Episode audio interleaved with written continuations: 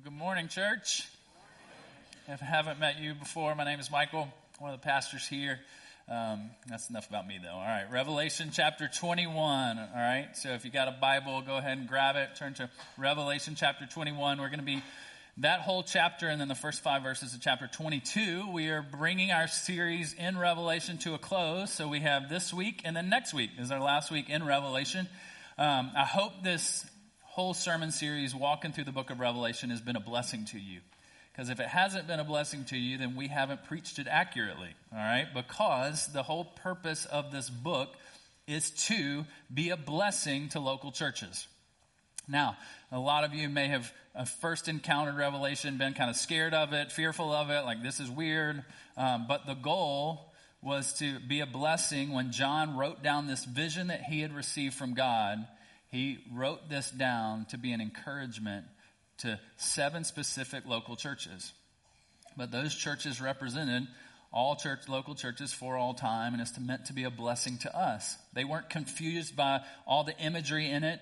Uh, they knew what that meant, and they knew uh, what God was trying to tell them. Now, why did they need to be blessed and encouraged in the midst of this? Because they were going through intense persecution. Their lives were at stake, their family members' lives were on the line because of their faith in Jesus. So, what John is trying to do, God through John, he's trying to say, hey, here's a vision of what's to come. Once you grasp this vision, let it be motivation for you in this life here and now. Now, why is it, though, that oftentimes our vision of what's to come fell to motivate us in this life. When we're tempted to compromise, when we're tempted to give in, or maybe just give up and quit, why does our vision of the future, vision of what's to come, fail to motivate us to do the right thing, to not compromise? Well, I think because we have a, a vision of what's to come that's very far removed from the biblical vision that God has for us. Like when you think about life after death, when you think about what's to come, a lot of people, and maybe you just learn this from cartoons or something, you think like, okay, when life kind of ends, we're just going to float around this like ethereal, abstract place. We're going to float around. We're going to sit on clouds. We're going to play a harp next to little angels that have diapers on, you know, like that's not very motivating when you're tempted to compromise, right? Like, oh man, I, my job is on the line because of my faith. Let me remember that harp on the cloud, right? That doesn't work. Like it doesn't last. When you're at school and you feel like you're the only one making godly decisions, and you're tempted like, man, this would just be easier if I didn't follow Jesus and I just followed the ways of this world. If we have this vision of the future we're just kind of floating around, man, we're going to miss it. It's not going to be the motivation that God desires for us. And some of you are going, wait, that's not what life's about? No, we're going to get into Revelation 21 where we're going to see the truth of what comes in the end. All right?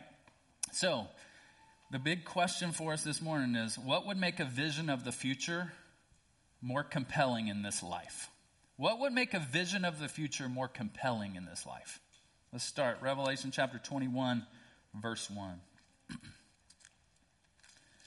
then I saw a new heaven and a new earth.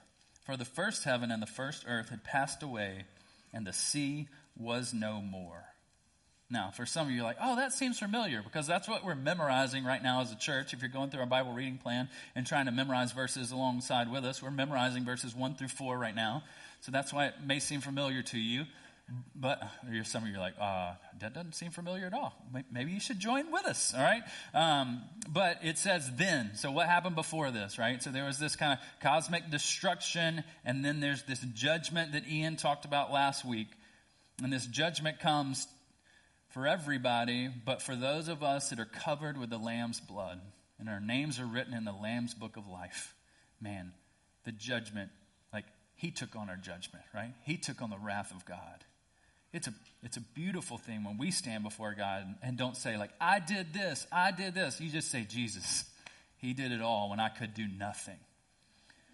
And so there's this kind of destruction of what we know. Then there's this judgment. And now, what we find this week is there's going to be a new creation that comes. A, a, new world. The first heaven and the first earth passes away. Now, what was that? In Genesis 1 1, the very first verse of the entire Bible says, In the beginning, God created the heavens and the earth, all right? And it was great. It was perfect. God created the heavens and the earth, and it was awesome. But only a couple chapters later, we know Genesis 3 Adam and Eve sin. Sin enters the world, and there's consequences for sin. Con- one of the consequences, the main consequence, is that Adam and Eve were cast out of the Garden of Eden. It was so beautiful. Not that they missed the garden, but before this, they walked in the garden with God, and it was good. They communed with God. They had this intimate relationship with their Creator, God.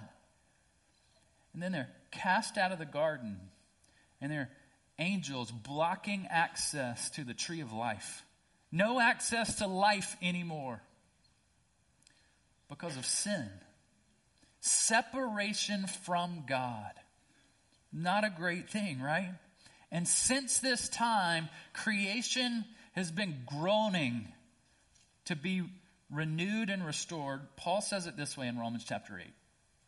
For I consider that the sufferings of this present time are not worth comparing with the glory that is to be revealed to us, in new heavens and new earth. For the creation waits with eager longing for the revealing of the sons of God. For the creation was subjected to futility, not willingly, but because of him who subjected it, in hope that the creation itself will be set free from its bondage to corruption and obtain the freedom of the glory of the children of God that creation, right, would be free. It would be set free. Like since sin has entered the world, even creation has been groaning, longing, please God, redeem this. Because Revelation 21 is the redemption. It's a beautiful, beautiful thing. God is redeeming new heaven, new earth. And when we talk about this, we're talking about a literal place. We're not talking about like just floating on clouds. We're talking about a transformed, renewed heaven and earth that will be identifiable to you, but it will be far better. It will be perfected. So we're not just floating around in heaven. We're going to recognize the things of this earth. They're just all going to be perfect. Corruption will not exist anymore. We're free from that bondage. Corruption is free from that bondage. Heaven isn't just this floaty place. It's not just this state of mind that we find ourselves in. There's a country song right now that says, they say heaven is somewhere on the other side, but I ain't waiting. Bleep. Uh, I can't say that as a preacher. I'm thinking it's a state of mind, all right? They say heaven is somewhere on the other side, but I ain't waiting. I'm thinking it's a state of mind. Guys, that's not true. And we're talking about a literal, physical, transform, renewed place. Not ethereal, abstract place, but a real place. And it says, and the sea is no more. Now, some of you loved it up until that point because you loved to fish, right? You love to, you know, sail on your boat. I don't think what he's talking about here is literally getting rid of all bodies of water. This is why I think that. All throughout Revelation, what you have is each time that the sea is referred to, it's not a good thing. We're not going to read all these, but in Revelation 13, it's where the origin of the beast is, where the, the origin of evil. In 17, the sea is where the pagan and rebellious nations dwell. In chapter 18, it's the center for idolatrous trade. In chapter 20, it's the place of the dead.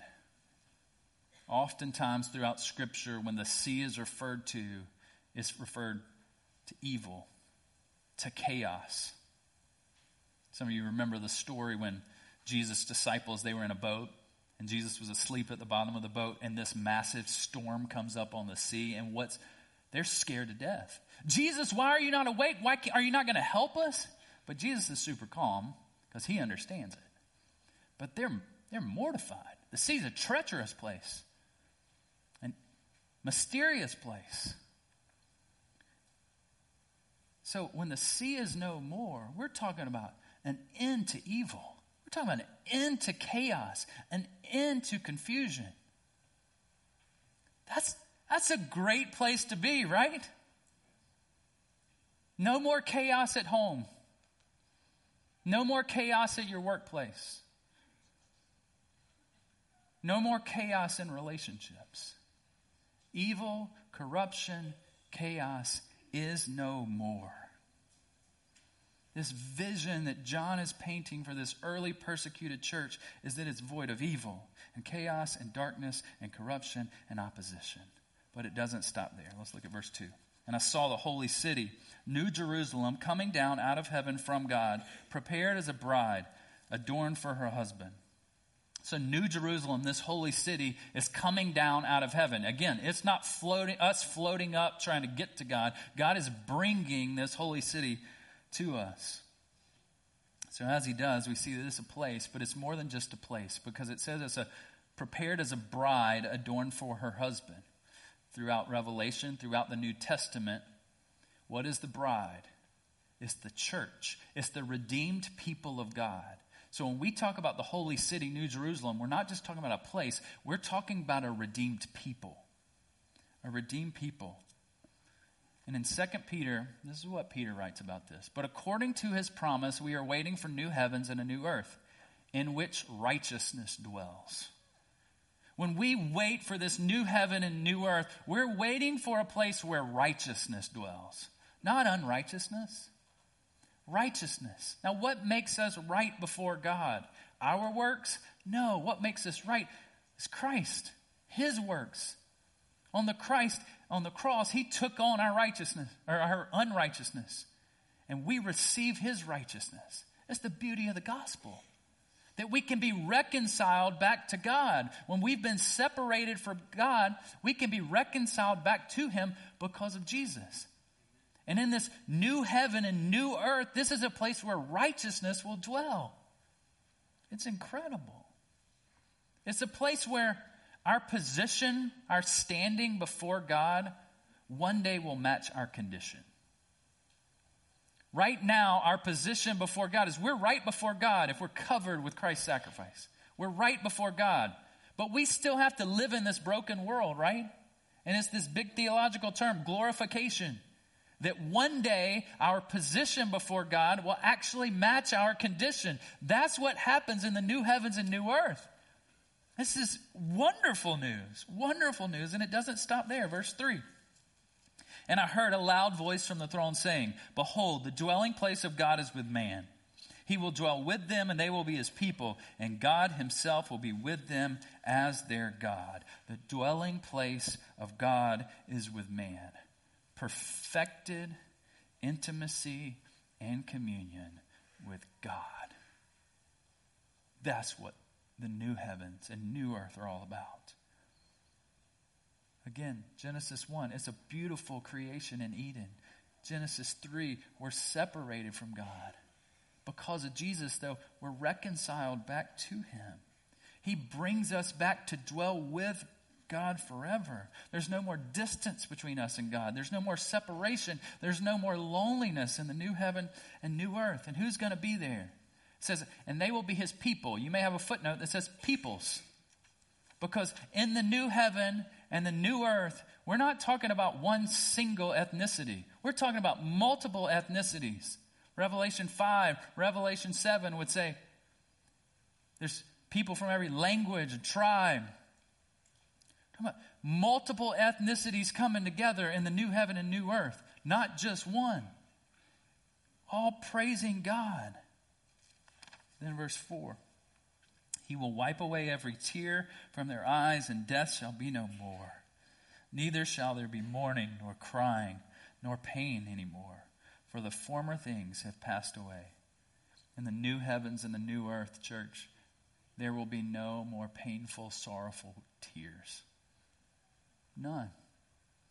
Will there will be tears of joy and amazement? Maybe. But none caused by pain anymore. None caused by loss. None caused by persecution. Because God will wipe away every tear. Some of you, You just try to hold it together all the time because your world's falling apart and you're mourning and you're grieving the loss of so many different types of things. God's going to wipe away all those tears. No more weeping. And death shall be no more. One pastor summarized this by saying this. No more death. Not of husbands, wives, aunts, uncles, children, brothers, sisters, grandfathers, grandmothers, cousins, friends, neighbors. Funeral homes will be put out of business. Cemeteries will be empty, for all will have ra- been raised in glorified bodies that are no longer susceptible to disease and decay. Never again the long meetings at the funeral home, deciding on caskets and vaults and limos and flowers. No graveside services, no obituaries to read, no video tributes of a person's life, no eulogies, no flowers to be sent, or cards or condolences to be written. Never again a long caravan, caravan of cars with their headlights on. No police escorts to the cemetery. No headstones or awkward moments when you don't know what to say. Death will be no more. Death will be no more. Like, none. No death at all. This is in the new heavens and the new earth. It's incredible. There's also no physical pain. We get new bodies. In 1 Corinthians 15, we're not going to read it, but in 1 Corinthians 15, we hear all about the resurrection and that Jesus is the first fruits of the resurrection. So when Jesus rose from the dead, one day we will get new glorified bodies. Can I get an amen? No more pain. No more disabilities. No more deformities. No more temporary scrapes and cuts and bruises. No band aids needed. No urgent care. No doctor's offices. No hospitals. No chronic pain. Pain will be no more.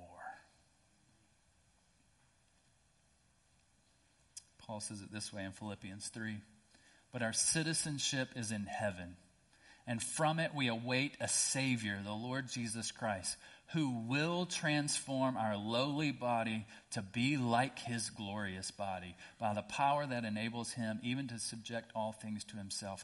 God will transform our lowly bodies into a glorious body. What is a glorious body? We can look to get a brief glimpse after at Jesus after his resurrection. You know what Jesus did after his resurrection?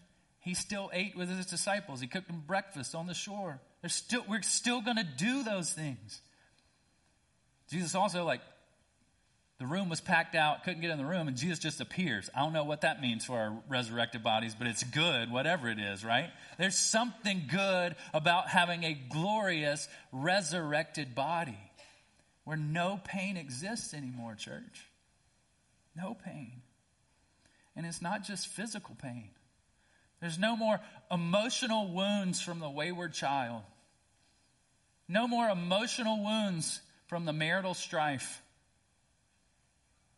No more emotional pain from the relational conflict. In the new heavens and new earth, there is no pain, for the former things have passed away. The things that cause all those things, the disappointments, the regret, the shame, the guilt, they're gone. They're gone.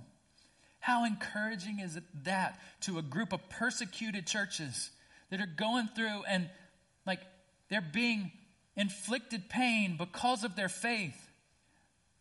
They've seen family members die because of their faith, but in the new heavens and new earth, there is no pain, there is no death anymore. Paul says this in 2 Corinthians 4. So we do not lose heart. That's the motivation. We don't quit, we don't give up. Though our outer self is wasting away, our inner self is being renewed day by day. For this light momentary affliction is preparing for us an eternal weight of glory beyond all comparison, as we look not to the things that are seen, but to the things that are unseen. For the things that are seen are transient, but the things that are unseen are eternal. For this light momentary affliction. Now, you got a lot of pain many of you in your lives, you got a lot of grief in your life, and it does not feel light and momentary.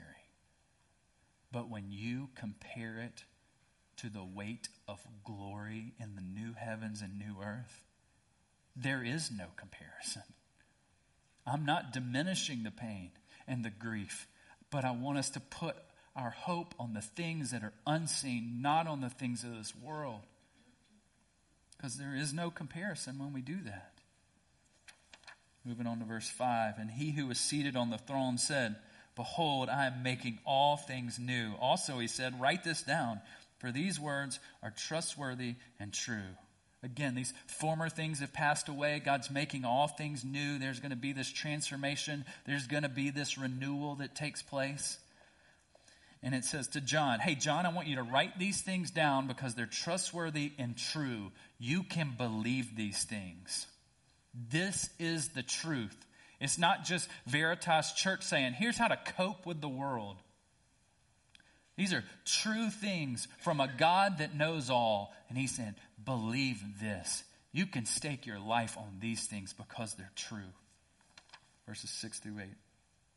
And He said to me, It is done. We've heard that one before, right? When Jesus dies on the cross, He says, It's finished. When the, the angels were pouring out their wrath, says it's done when it got to the seventh one. Same thing here. And he said to me, It is done. I am the Alpha and the Omega, the beginning and the end. To the thirsty I will give from the spring of the water of life without payment. The one who conquers will have this heritage, and I will be his God, and he will be my son. But as for the cowardly, the faithless, the detestable, as for murderers, the sexually immoral, sorcerers, idolaters, and all liars, their portion will be in the lake that burns with fire and sulfur, which is the second death. God's in this new creation, it's not just no pain, no death, no crying anymore, but we have access to the springs of the water of life. We have access to life. Not only do we have access to life, but we have access to being a part of God's family. We have a godly heritage or inheritance that we receive. And who receives it is the one who conquers, the one who lasts, the one who endures, the one who doesn't compromise, the one who remains faithful to the end. Does that mean everybody receives this, though? Not according to verse 8. Now, some of you may be looking at that list right now going, whoa, whoa, whoa. It says all liars go there. The detestable, the sexually immoral. Some of you are sitting there going, that, that's me. Remember when you stand before God as a judge? Is God stacking all your sins up against everybody else? Or is He going, Your sins have been covered by the blood of the Lamb? That's incredible that yes, we were all liars. We are all idolatrous, idolaters. But we are covered with the blood of the Lamb. That God has drawn in and given the gift of faith, and we believe like we don't have to worry about being thrown somewhere else, but we get to experience the new heavens and the new earth. Now, when we get into verse 9, all the way through chapter or verse 5 of chapter 22, we're going to get a new perspective here. Another one of those camera angles we've talked about all throughout this, another camera angle, a clearer perspective of this new city, the new Jerusalem, this holy city. All right? So let's start verses 9 through 14. Then came one of the seven angels who had the seven bowls full of the seven last plagues and spoke to me, saying, Come, I will show you the bride, the wife of the Lamb. Again, we're talking about the church here, all right? And he carried me away in the Spirit to a great high mountain and showed me the holy city, Jerusalem, coming down out of heaven from God, having the glory of God, its radiance like a most rare jewel, like a jasper, clear as crystal. It had a great high wall with 12 gates, and the gates 12 angels, and on the gates the names of the 12 tribes of the sons of Israel were inscribed. On the east three gates, on the north three gates, on the south three gates, and on the west three gates. And the wall of the city had 12 foundations, and on them were the 12 names of the 12 apostles of the Lamb. So John is going to get this initial view again, another perspective of the new heavens and new earth, especially, particularly this holy city, New Jerusalem, God's people, the bride of Christ. And what do we see here? We don't have time to go into all the details of all this, but what you see is that the glory of God is radiating through his people. The glory of God is extending to the ends of this city. Like it's not withheld in one location anymore, it's, it's extended within his people. And then verses 15 through 17. And the one who spoke with me had a measuring rod of gold to measure the city and its gates and walls. The city lies four square, its length the same as its width. And he measured the city with his rod, 12,000 stadia. Its length and width and height are equal. He also measured its wall, 144 cubits by human measurement, which is also an angel's measurement. What's the idea here? The city is being measured. And this is symbolizing God placing safe boundaries around this city that God's people, not just remember, we're talking about people, God's people are sealed and protected forever. Forever. God is promising his presence and he's promising to protect his people forever. There's no more harm coming, there's no threat of evil any longer. In the new heavens and new earth, no harm, no threats of evil. This is an amazing place. This is an amazing group of people that have been redeemed by God. And then verses 18 through 21. The wall was built of jasper while the city was pure gold like clear glass. The foundations of the wall of the city were adorned with every kind of jewel. The first was jasper, the second sapphire, the third agate, the fourth emerald, the fifth onyx, the sixth carnelian, the seventh chrysolite, the eighth beryl, the ninth topaz, the tenth chrysoprase, the eleventh jacinth, the twelfth amethyst. And the twelve gates were twelve pearls, each of the gates made of a single pearl, and the street of the city was pure gold like transparent glass. So not only is this there's the measurements of the city and this initial view, but now we're talking about what are the materials that make up this city. These are beautiful materials. Beautiful. All reflecting the glory of God's holiness, His purity. Everything is reflecting God.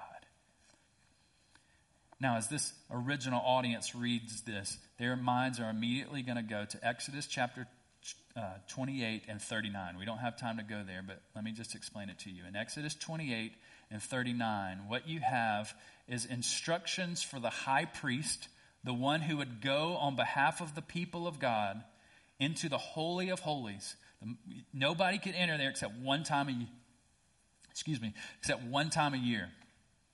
And the high priest could go in there and in Exodus 28 and 39, what you have is descriptions of the garments that he should have. Part of his garments was a chest piece. It was like a cube, all right? Similar to how this city is going to be. On that, it had 12 jewels, 12 stones. And those represented the 12 tribes of Israel, the people of God. So the priest would always remember, everybody would look at the priest and he would remember, I'm going to God, into God's presence on behalf of the people. That's the picture that the early church is getting here when we see how these jewels make up this city. It's not just about how beautiful it is, it's a reminder of, oh, we have full access to God's presence as the people, redeemed, faithful people of God, we have full access. We look at this and go, oh, this is a beautiful place. And it is. But don't miss the fact that the jewels are saying, hey, this is about God's presence. This is about not what's in the city, but who's in the city. And it's God. His presence is going to extend throughout. Then verses 22 through 27. And I saw no temple in the city, for its temple is the Lord God, the Almighty, and the Lamb. And the city has no need of sun or moon to shine on it, for the glory of God gives its light, and its lamp is the Lamb. By its light will the nations walk, and the kings of the earth will bring their glory into it. So that's just saying the kings of the earth will bring their praise and honor and glory into it. And its gates will never be shut by day, and there will be no night there. They will bring into it the glory and the honor of the nations, but nothing unclean will ever enter it, nor anyone who does what is detestable or false, but only those who are written in the Lamb's book of life. So, what do you find inside this holy city? Do you find a temple where you have to go and access God? No, there is no temple. God and the Lamb are the temple. Full access to the presence of God. Full access to the presence of God. Where people from all over the place are bringing in their own cultures, but they're bringing in praise and glory to God. And it says there in verses 25 and 26 that the gates will never be shut by day and there will be no night there. In the original city of Jerusalem, the gates were left open during the day so anybody could come in and enter, but at night those gates were closed to prevent intruders from coming in. And it's saying there's not even going to be a night. We don't have we can see everything. Because the glory of God is going to shine. And not only is there not going to be night, but we don't even have to shut the gates anymore. There's no need. There's no intruders that are going to get into this place. That's not how this works any longer in the new heavens and new earth. There is great security for God's people. There's great security in this place. And then verses 1 through 5 of chapter 22. Then the angel showed me the river of the water of life, bright as crystal, flowing from the throne of God and of the Lamb through the middle of the street of the city. Also on either side of the river, the tree of life, with its 12 kinds of fruit, yielding its fruit each month. The leaves of the tree were for the healing of the nations. No longer will there be anything accursed, but the throne of God and of the Lamb will be in it, and his servants will worship him. They will see his face, and his name will be on their foreheads and night will be no more. They will need no light of lamp or sun, for the Lord God will be their light, and they will reign forever and ever. This is a picture, guys, of the whole reestablishment of the Garden of Eden. That was so perfect when God created it. And now it's fully transformed, is fully renewed, it is fully redeemed.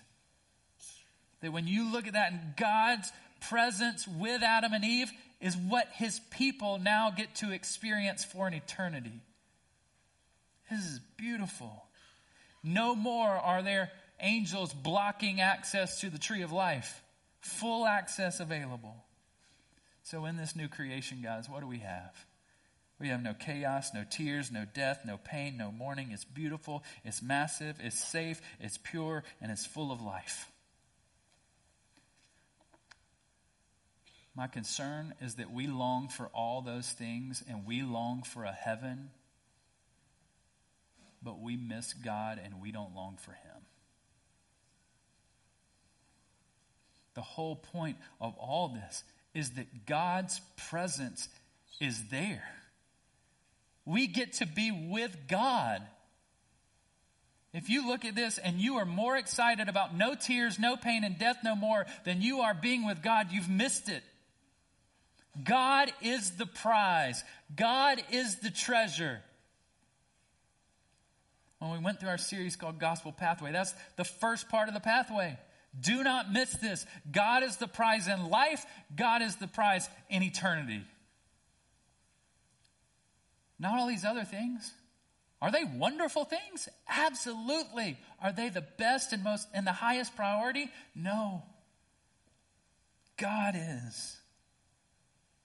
We want the benefits that heaven offers. And oftentimes we just use God to get those. And when the temptation to compromise comes up in this life, if we have an incomplete vision of the life to come, we will compromise. If our vision of the new earth and new heavens is a vision without God, we will compromise. We're not going to be compelled to continue to be faithful. And guys, guess what? A lot of what we could have in heaven, we could get in Babylon. Babylon was the man centered world, right? Rome, the man centered world. America, the man centered world. You could get a lot of that. You could get a lot of shiny things here in America and miss God. You don't want pain. You don't want mourning. You can escape. You can withdraw. Stay drunk. Stay high. Play video games all day. Look at pornography all day. You can escape. You can experience so much of what you're longing for in heaven in this earth if you aren't compelled with a vision that includes God.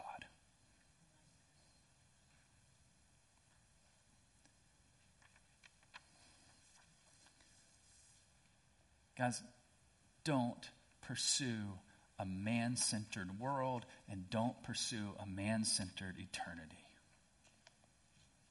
You will not last, you won't endure. But if you realize that the center of this new heaven and new earth is God, that He's present with His people, that His glory and His presence extends everywhere in new heaven and new earth, that He protects His people forever, that He gives full access to Himself, man, that's what compels us to continue to be faithful. The glorious thing about the new heavens and new earth is a glorious God. It's not just the absence of all the things that we hate in this life. Your motivation has to be more than that. Some of you have seen all those old, like, motivational posters, right? They say, like, motivation, and they say something, you know, a little line about motivation, and then they show a picture of, like, a, an eagle flying with a sunset in the background over a mountain, right? Now, if you're going to run a marathon, all right, I don't know anything about this because I would never do it. But if you were, all right, my wife ran a marathon one time. She told me about it. But um, if you were to run a marathon and you get to mile like 22, 23, I would have already been dead at that point. But say you get there, all right? You get to mile 22 and 23 and it feels like your legs are going to fall off. It's, you're struggling to breathe. And you're looking for motivation. Are you going, man, I wish somebody would just show me a poster with an eagle flying over a mountain? Is that great motivation? No. No, because you don't want to rip that poster up immediately if you saw that at that point in the race, right? There has to be something more compelling than ethereal, abstract, floaty place that we might end up one day. There is a literal new heavens and new earth where we will dwell in the presence of God forever. That's how we do not compromise in this life. That's how we are compelled to remain faithful because of God, the prize that He is. Guys, that's what we're going after. I'd say it this way endure the present by having a vision of forever in God's presence. Endure the present by having a vision of forever in God's presence. A complete vision of the things to come has the highest priority as God and nothing else. Nothing else. That is the most compelling thing. When you're, comprom- when you're tempted to compromise in this life, you go, oh, this light this life is light and momentary. I'm, I get to be with God forever, forever, in His presence. So, what do we do with this? How do you like cultivate this vision more regularly, right? Because if if you're on a sports team and at the beginning of the year they're saying, "Hey, we're going to get to the championship. That's our goal." But the coach never mentions that again ever again the rest of the year. Like you're not going to be reminded of that. You're not going to think about it. You have to have regular reminders of being in the presence of God. And because of the Holy Spirit, you can do that. Open your Bible, hear from Him, pray. Like, you can be in intimate connection with God now. You don't have to wait for eternity. You can do that now. Regularly remind yourself of the presence of God I've never met anyone that said, Man, I regret reading my Bible. I regret praying. I met a lot of people who said, Man, I regret making this decision and not spending more time with God. You have to regularly remind yourself of the presence of God because when you do, you go, Man, I can't wait until this is forever and not just a handful of minutes every day. But I get to be in God's presence forever. Now, C.S. Lewis, in his book Mere Christianity, he wrote this quote. He said, A continual looking forward to the eternal world is not, as some modern people think, a form of escapism or wishful thinking, but one of the things a Christian is meant to do. It does not mean that we are to leave the present world as it is. If you read history, you will find that the Christians who did most for the present world were just those who thought most of the next. The apostles themselves who set foot on the conversion of the Roman Empire, the great men who built up the Middle Ages, the English evangelicals who abolished the slave trade, all left their mark on earth precisely because their minds were occupied with heaven. It is since Christians have largely ceased to think of the other world that they have become so ineffective in this. Aim at heaven and you will get earth thrown in. Aim at earth and you will get neither. Guys, let's be a church that aims for heaven. Not because of what it has to offer, but who it has to offer. God Almighty being in His presence forever. That's the kind of church we want to be. Amen. Let's pray. God, thank you so much for this vision. God, you didn't have to give us this. Thanks for your grace that you would give us this vision. God, may we never be motivated by anything less than you and you alone. Help us to remember this vision over and over and spend time in your presence. Pray this in Jesus' name. Amen.